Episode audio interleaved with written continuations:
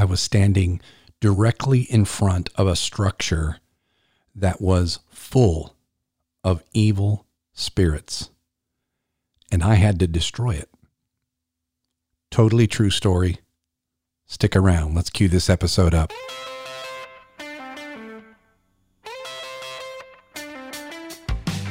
Welcome to the Leadership Window podcast with Patrick Jinks.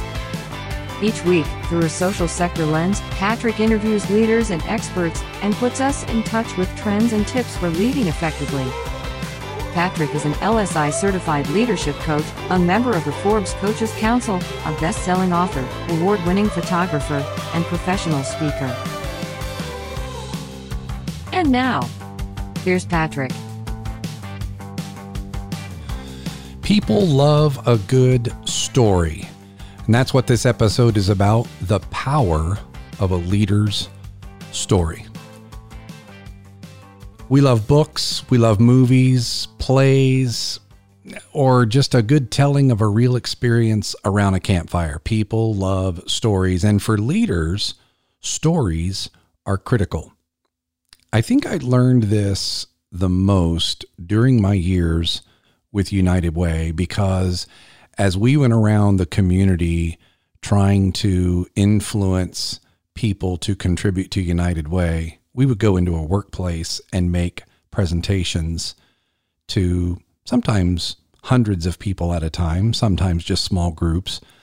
But we would either tell a powerful story about some great work that United Way was doing in the community, or back in the old days, we would show a video.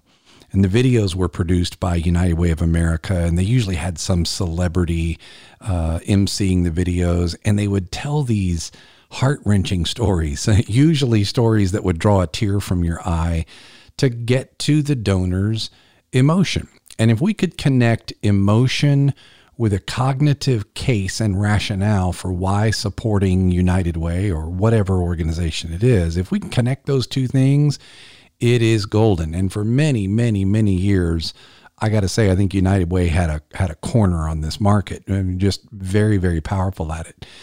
But that's where I learned the power of storytelling. But storytelling for leaders has so many different applications. And sometimes it's the smallest, simplest moments that uh, create stories that help a leader connect an idea for a listener.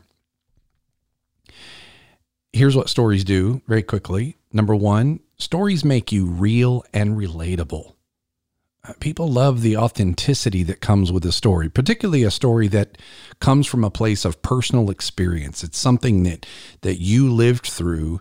Nobody can argue with it. Nobody can question it. Nobody can tell it any better than you can because it's your story. You lived it.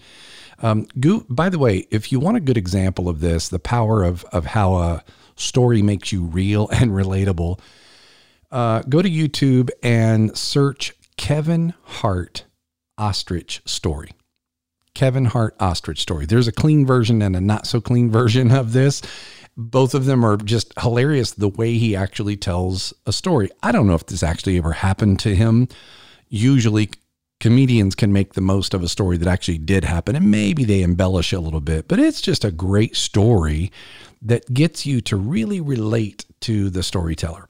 So that's number one. Number two, it drives home a point in a way that nothing else can. Stories do things that frameworks can't do. And I believe in frameworks and models, and um, probably have a podcast on that sometime because those are powerful too. But there's nothing like a story. And for example, stories can take raw data and turn them into something that light people up that inspire people so that you're connecting both the cognitive and the emotional. Third, it establishes metaphors for important concepts. Now, in the coaching world, metaphors are very, very powerful tools, but these are these are used by any leader who can tell a story because a story somehow connects to the point you're trying to make. It's not that you're just out there telling a story. You're not here to entertain people necessarily. The metaphor helps connect your story to an important concept. Fourth, we've talked about this a little bit. It stories draw out emotion. Uh, a lot of leaders they've got the strategy down. They know how to articulate the business plan. They know what the goals are. They can talk about them. They they can even talk about vision, but in a very dry kind of way. Stories draw out the emotional side, and again, when you mix the emotional side with the cognitive side, and there's tons of research on this. Um, read, for example, uh, the book Switch by the Heath brothers uh, where they talk about the elephant and the rider. the rider is the cognitive side, the elephant is the big emotional side. Get those two aligned, and boy, you've got a powerful persuasion and influence. And fifth, uh, and this is just kind of a side product, but a lot of the people I coach have a little bit of difficulty with public speaking. They don't feel like going and giving a speech is the is the most comfortable thing for them. Storytelling makes speech giving so much easier is you don't have to memorize a story. You just have to tell it. It's your story. Now, in the beginning of this podcast, I referenced my encounter with evil spirits and uh, hinted that we would come back to it. And so we are. And at least I thought that they were evil spirits, which is what makes the story true. But let me go back and fill you in and tell you the whole story. I am the baby of six kids grew up in a military family. And when I was about, I think I was about in the first grade, we lived at Fort Benjamin Harrison in Indianapolis, Indiana. And I remember several things about Fort Harrison. Uh, I remember the tanks out in the at, toward the front gate that my older brother and I used to sneak out at night and go climb up inside the tanks. They weren't they were not uh, functional tanks, but they did have the hole in the bottom that you could climb up into and we used to go at night and sneak into them. The second thing I remember about Fort Harrison was this huge bathtub on the top floor. We were in a four story officer quarters, four stories if you count the basement. And on the top floor was this, I think it was the top floor, this massive porcelain tub. I just remember that I just remember how big it was and thinking, of course, I was a first grader, so anything was big, I suppose. But I always thought, man, you could just dive into this thing and swim in it like a pool. It was huge. But the main thing I remember about Fort Benjamin Harrison was a traumatic event that occurred for me in that house. My sister and I, my youngest sister and I, the the the babies of the six, had converted the basement into our personal playroom and we would go down there and we were the best pretenders in the world. We had imaginations that would just blow your mind. We we could just pretend anything. We played Poseidon Adventure and you name it. We we played all kinds of of great things in that in that basement. And one of the things that I did, as most young boys do, is I built a fort in that basement. And this was not your ordinary fort. We when we moved there, we kept all the big wardrobe boxes, you know, that are like six feet tall, and we had this huge, um, about the size of a, a ping pong table, but just this big green plywood table. And I stood it up on its side, and I got all those wardrobe boxes and other moving boxes and things that we had, and we had a whole collection of army blankets as you might imagine, being on a base and living in an officer quarters, you know, those army blankets were those itchy blankets that uh, um, don't feel real good on your skin, but they're very warm. Well, I had blankets and sheets and quilts and all kinds of things. I had a fort that had rooms in it. You, I mean, as a kid, it had doors. You could you could walk from room to room. This wasn't like a fort in a bunk bed. This was this filled up more than half of this basement. It was massive. It was a masterpiece. And it stayed up most of the time, and I played in it every single day, and so did my sister. So there, there's part one of the story. Part two of the story is that we were also we were devout Baptists, uh, at the time. And so mom and dad would pack up the station wagon and we would all go to church together, very devout churchgoers. And when my uh, older brother and sister got old enough to drive, they would occasionally drive themselves. And so one Sunday morning, I get up, I start getting ready for church, and I'm in my bedroom and the phone rings. And it rings and rings and rings and nobody's answering it. Now, this is before voicemail. So your phone didn't just automatically pick up. We didn't have an answering machine. This thing was going to ring until the caller gave up or until the person answered the phone. Now, back in those days, you might remember this, but back in those days, you could you could pick up one telephone in one room, dial your own number, and you'd get this like fast busy signal, and if you hung up within 2 seconds, your phone would ring. And it would just ring. There's nobody on the other end. It was just a little trick that you could do with your phone. You could dial your own number, hang it up, and your phone would ring. And so my older brother and sister, little did I know what they were actually doing, but they placed a phone call to me from behind the living room couch. I answer the phone in the kitchen. These are on uh, different floors.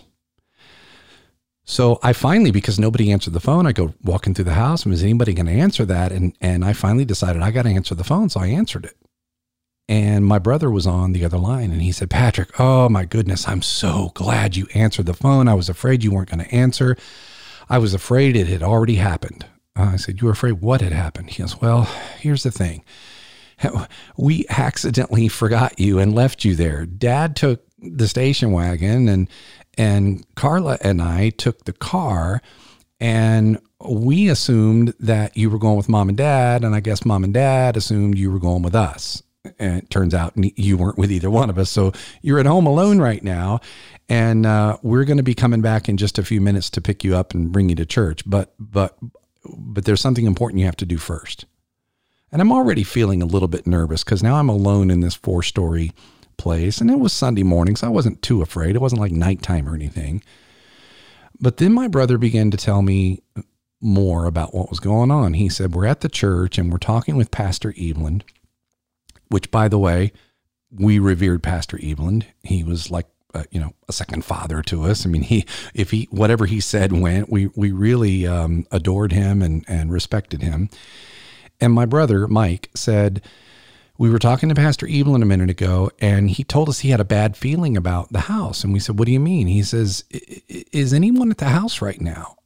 And that's when we kind of figured it out that you were there alone. And we said, Yeah, we, I, I think, I think, I think Patrick's there.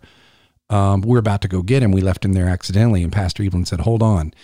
Um, there's a problem. And we said, What? And Pastor Evelyn said, Well, I feel like the Lord is telling me D- does Patrick have a fort downstairs, like in a basement or something? And we were like, oh my, like, I Patrick, I don't know how he knew this, but he knew about your fort. And so we told him yes. And he said, well, I'm pretty sure there are evil spirits in that fort. And they are intending to come up the stairs and find Patrick. And there's one thing that Patrick can do, and he needs to do this, and you need to listen closely. And so Mike is telling me this, and I'm now I'm just I'm sweat. I don't know. I don't even. I can't describe how I was feeling at this point. I'm just paralyzed. I'm stunned. And my brother says, Patrick, here's what here's what Pastor Evelyn says. Now you can trust him, and you know this. Pastor Evelyn has a formula. He said you need to go downstairs and stand in front of the fort. And you know that song we sing at church a lot, Rock of Ages? And I said, you know, in my very shaky voice, yeah. I kind of knew the song. I didn't know all the words, but I knew the basic tune. And by the way, my family was a musical family. We grew up singing and playing guitars and pianos and things in church. So I was familiar with Rock of Ages. He said, Well, Pastor Evelyn said you need to stand in front of your fort and sing Rock of Ages, as much of it as you know. You don't have to sing the whole thing. Clap your hands and turn around three times. And when you've turned around the third time, keep singing. When you've turned around the third time, you need to wreck your fort. You need to tear it completely down. Every blanket, every wall, every box, every table. Don't leave one thing standing. And if you will do that, you'll drive the evil spirits away. You, will actually destroy them. If you don't do it, I don't think we can get there in time. Pastor Evelyn said if you don't do it soon, they're going to come up the stairs and they're going to find you, and you're not going to have any protection and I, I'm I'm just I'm I'm just horrified. I mean, you imagine I'm in the first grade. I'm totally terrified. I don't know that my brother and sister are actually in the house making this prank phone call from our own telephone extension. So I, I, I, I literally worshiped my older brother and sister and Pastor Evelyn. So I thought I, I try, I, I've got to do it. It's just, it's that simple. So this sort of childlike faith in, in the people I respected prompted me to go down the stairs and the stairs are squeaking along the way. And because it's the basement, it's dark. And it, for some reason, this time felt, felt especially cold and damp. And I get to the bottom of the stairs and I peek around the wall and I see the fort and I can I can literally feel these spirits. I mean I can almost hear them wailing and and just making these siren sounds almost I, I could almost I could almost hear them. I, I, I can remember it in my head as if it were yesterday. And I just kept remembering them saying, You got to go. You got to do it. You got to do it. Pastor Evelyn said you can do it. The Lord will be with you. And I go up to the front of the fort and I start very shaking in my voice and my hands and my legs. I start singing the only line of Rock of Ages I know. Rock of Ages, clap for me. Let me hide myself. And I'm not even singing on tune at this point because I, I was so scared. And I sang it again. Rock of Ages, clap for me. Let me and I'm singing with this high little kid voice. And I start to clap my hands. And I'm singing, Rock of Ages, clap for me.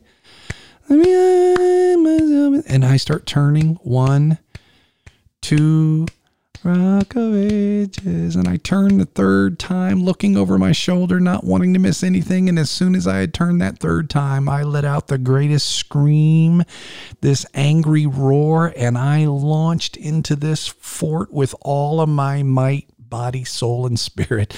I did karate kicks and elbow strikes and backhands and punches and more kicks and pushing and shoving and running into this box and that box and pulling down blankets. And I mean, I wreaked havoc on that entire fort that I had spent so much time building to this meticulous level and when it was done, and I was convinced and, and confident that I had torn down every piece of the structure with nothing else standing, I went running up the wooden stairs as fast as I could, bashed through the door at the top. And when I got there, there they were the real evil spirits. My brother and sister on the floor, rolling in laughter in the kitchen just laughing, laughing, laughing. It, it, took me a minute to even figure out what was going on. I, I still hadn't put two and two together. I figured they had just finally gotten there from the church, like they said. Didn't know they'd been there the whole time. And I was very upset. So they pretty quickly calmed me down, told me that it was a prank and they were in the house the whole time. There's no such thing as evil spirits and everything's fine and blah, blah, blah but it was a traumatic experience for me. Uh, a wonderfully fun event for my brother and sister, by the way, and for the many people in the family that this story got told to through the years. It's a great story. Over time, I was able to come back to this story and put together the pieces, and I actually co wrote a chapter in a book called Success Starts Today. It's a book curated and co authored by Jack Canfield, who is uh, the creator of Chicken Soup for the Soul. So uh, he's he's written this book. I'm in this anthology. I wrote the story, and I and this was the story I wrote. And my point was that sometimes you have to face your fears head on. That was point number one. The second point, though, was oftentimes we're fearing things that aren't really there. We've we've let ourselves become convinced of something in our lives that doesn't even exist, and how much how much do we give away in fear in our lives? How many dreams do we let go because we're afraid? And really, we're afraid of something that doesn't actually exist. It only exists in our head. And so here's how I overcame that. I stood my ground. I had a formula. I committed. I I faced my fears and and I told the story. And and pr- very proudly I won an editor's choice award for my chapter in the book for the power of the story. It's just a story. It's just something that happened to me when I was a kid. It wasn't until later I was able to take some concepts of it and and draw analogies to real life, to pursuing dreams or to fearing things that aren't really there or facing our fears. But now, today, it's a powerful story. In fact, the story's so powerful, I told it one time in front of a coach who teaches and coaches trainers at the Center for Creative Leadership. This was back before I launched my coaching business, and he came up to me afterwards and he said, "I've never heard a, I've never heard a story like that." And we got to talking and talking and talking. And he said, You're really good at this leadership development stuff and your facilitation. And would you ever consider doing executive coaching? I'd love for you to work with me at Leadership Systems. You may have heard him, by the way. Dr. Jim Smith is his name, and he is, uh, he is the star of episode three of this podcast, as a matter of fact, if you want to go back and hear from him. But that story literally helped me launch this coaching career. That's how powerful a story can be. I gave a presentation uh, a number of years ago when I was still with United Way, and it was a presentation in a community among high wealth donors where um, I was address I was talking about how United Way there was addressing homelessness. And I was in the zone. I mean, this was one of those times where you know how you feel if you've ever given a speech or a talk or a presentation, you feel like, oh, I'm really connect. I feel really good about this. There's a good vibe, and the audience is is showing you that they're engaged and enjoying and and taking in what you're saying. And that, that's what I felt like. I felt like I was kind of one of those times I was in the zone. And I decided to tell this story. Not this evil spirit story, but this story that I'm about to tell you.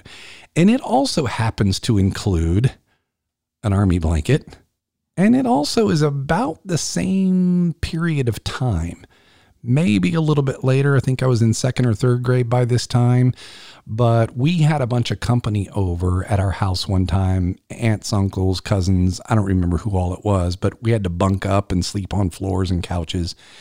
And I remember bunking up on this little bed. I swear it was a twin bed. I don't, I don't know how the two of us both ended up on it, but my oldest brother, 10 years older than I am, and I ended up sharing this bed. And the only blanket we had, because mom and dad had to spread all the blankets out among all the family that was there, the only blanket we had was one of these itchy army blankets that I talked about a minute ago. And those do not feel good on your skin, but it was cold that night. And we welcomed any blanket we could get, any warmth that we could get. The problem was that uh, my brother David had the whole blanket. Like I, I'm sitting, you know, I'm I'm half his size and I'm, you know, my legs hanging out. It's freezing. I can't get blanket over it because David's hogging the blanket. So I grabbed the edge of the blanket and I kind of did what I call the tuck and roll, you know, where I just kind of rolled over with the blanket and started pulling some of it off him onto me. And as soon as I did, he yelled and he goes, Dang, Patrick, you got half the blanket, man. And I, I think I was seven or eight years old. And I, I turned over and I said, Hey, Einstein, I'm supposed to have half the blanket. And of course, everybody laughs. David laughed at the time. He goes, You know what I meant? I said, Yeah, I know what you meant, but I'm supposed to have half the blanket. I don't want more. I just want half. I need my half. I get my half. All right. I tell that story at this presentation about homelessness. And I tell people that all we're trying to do is make sure that everybody in our community gets their half of the blanket. We're not talking about king size water beds. We're not talking about silk and satin sheets. We're just talking about basically making sure everybody has their half of the blanket. No more, but no less. That there are people in our community who deserve half the blanket, who are supposed to have a home. The, the very basic in life is a place to call home. That's all. We're just trying to make sure everybody has their half of the blanket. So I took a funny story, applied it to this homelessness thing. Eh, tremendous response to the talk. Yeah, you had to hear the whole thing. It was kind of all, you know, all put together. But after I gave that presentation, one of my colleagues came up to me and said, I just realized something about myself. I said, What's that? She said, I don't have a blanket story. I said, What? What do you mean? She said, I make presentations I have a framework, I have concepts, but I don't have a story like that. I said, Sure, you do. It's just life experiences. You just have to think about it. You just have to go back and remember times in your life when things happened to you. Tell a story, just like you're at the kitchen table or at the campfire or you're telling a friend or. And she thought about it. She said, I'm going to have to come up with that because I think every leader should have their blanket story.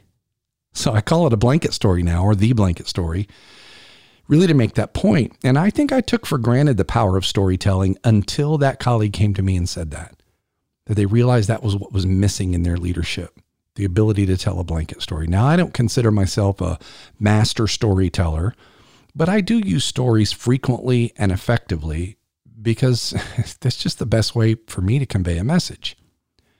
The thing about a story, like I mentioned before, is you don't have to memorize it, you just have to tell it. Even if you tell it a little bit differently each time. You know, the, the words you choose are slightly different. I've told that evil spirit in, in the fort story countless times, probably not the same way. And when I'm telling it in person on a stage, I act it out. I'm kicking and screaming. I'm tearing down the fort. I'm making the most of that story. So here's the challenge for you because this this is a simple podcast episode about the power of storytelling. Ask yourself a couple of questions. Are you telling stories? Do you find yourself telling compelling stories to the people that you're leading or the customers or donors that you're trying to attract and engage and inspire? How much are you using stories? Think of three to five real life stories in your life. This is this is an exercise. You'd have to sit down with a piece of paper and think this through. But think through several story, real life events in your life. Think of some funny ones, some embarrassing ones, some scary ones, some deeply personal, emotional, whatever. Just mix it up. Think of several events in your life or around your life that you observed and you've seen, stories that you've told people when you weren't thinking about telling stories. And now think of three to five key messages in your business that you'd like to convey to your donors, your customers, your staff, your board, your students, whoever they are. And then here's the question What metaphorical or analogous connections might you make between a lesson from your story and the concept you're trying to convey. This is not rocket science at all. Uh, most of you may not even need this, but I got to tell you, I coach a lot of leaders who need this and who say, I have difficulty framing concepts in a way that's inspiring and compelling. And I'm nervous in public speaking. Particularly, this comes up when I'm coaching mid level managers. Public speaking is a very difficult thing for a lot of people, even leaders. It doesn't always come natural for people who are in leadership positions. I just wanted to, to put this episode out to share with you. You might be overcomplicating it. Think of a story make it personal, become real and relatable. Reach out and touch some emotions. Let people laugh with you and let them laugh at you if that's what it takes for them to really get the point. You mix that with the cognitive case that you probably already have, and you'll find yourself inspiring people in a new way as a leader. That is the Jinks perspective for this week. Next week is Thanksgiving. I'm going to have a brief episode about gratitude next week. So stay tuned. And then after that, well, we got a couple of amazing leadership coaches coming up soon. Lead on, folks.